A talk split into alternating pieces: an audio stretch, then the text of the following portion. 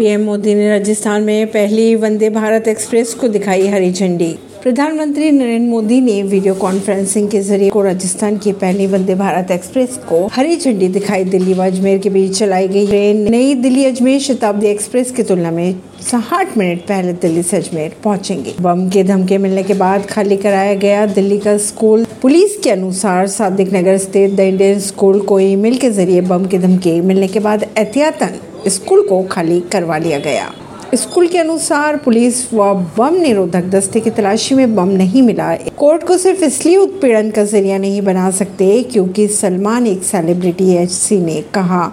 Court की माने तो पत्रकार ने बदला लेने के लिए एक एफआईआर दर्ज करवाई थी।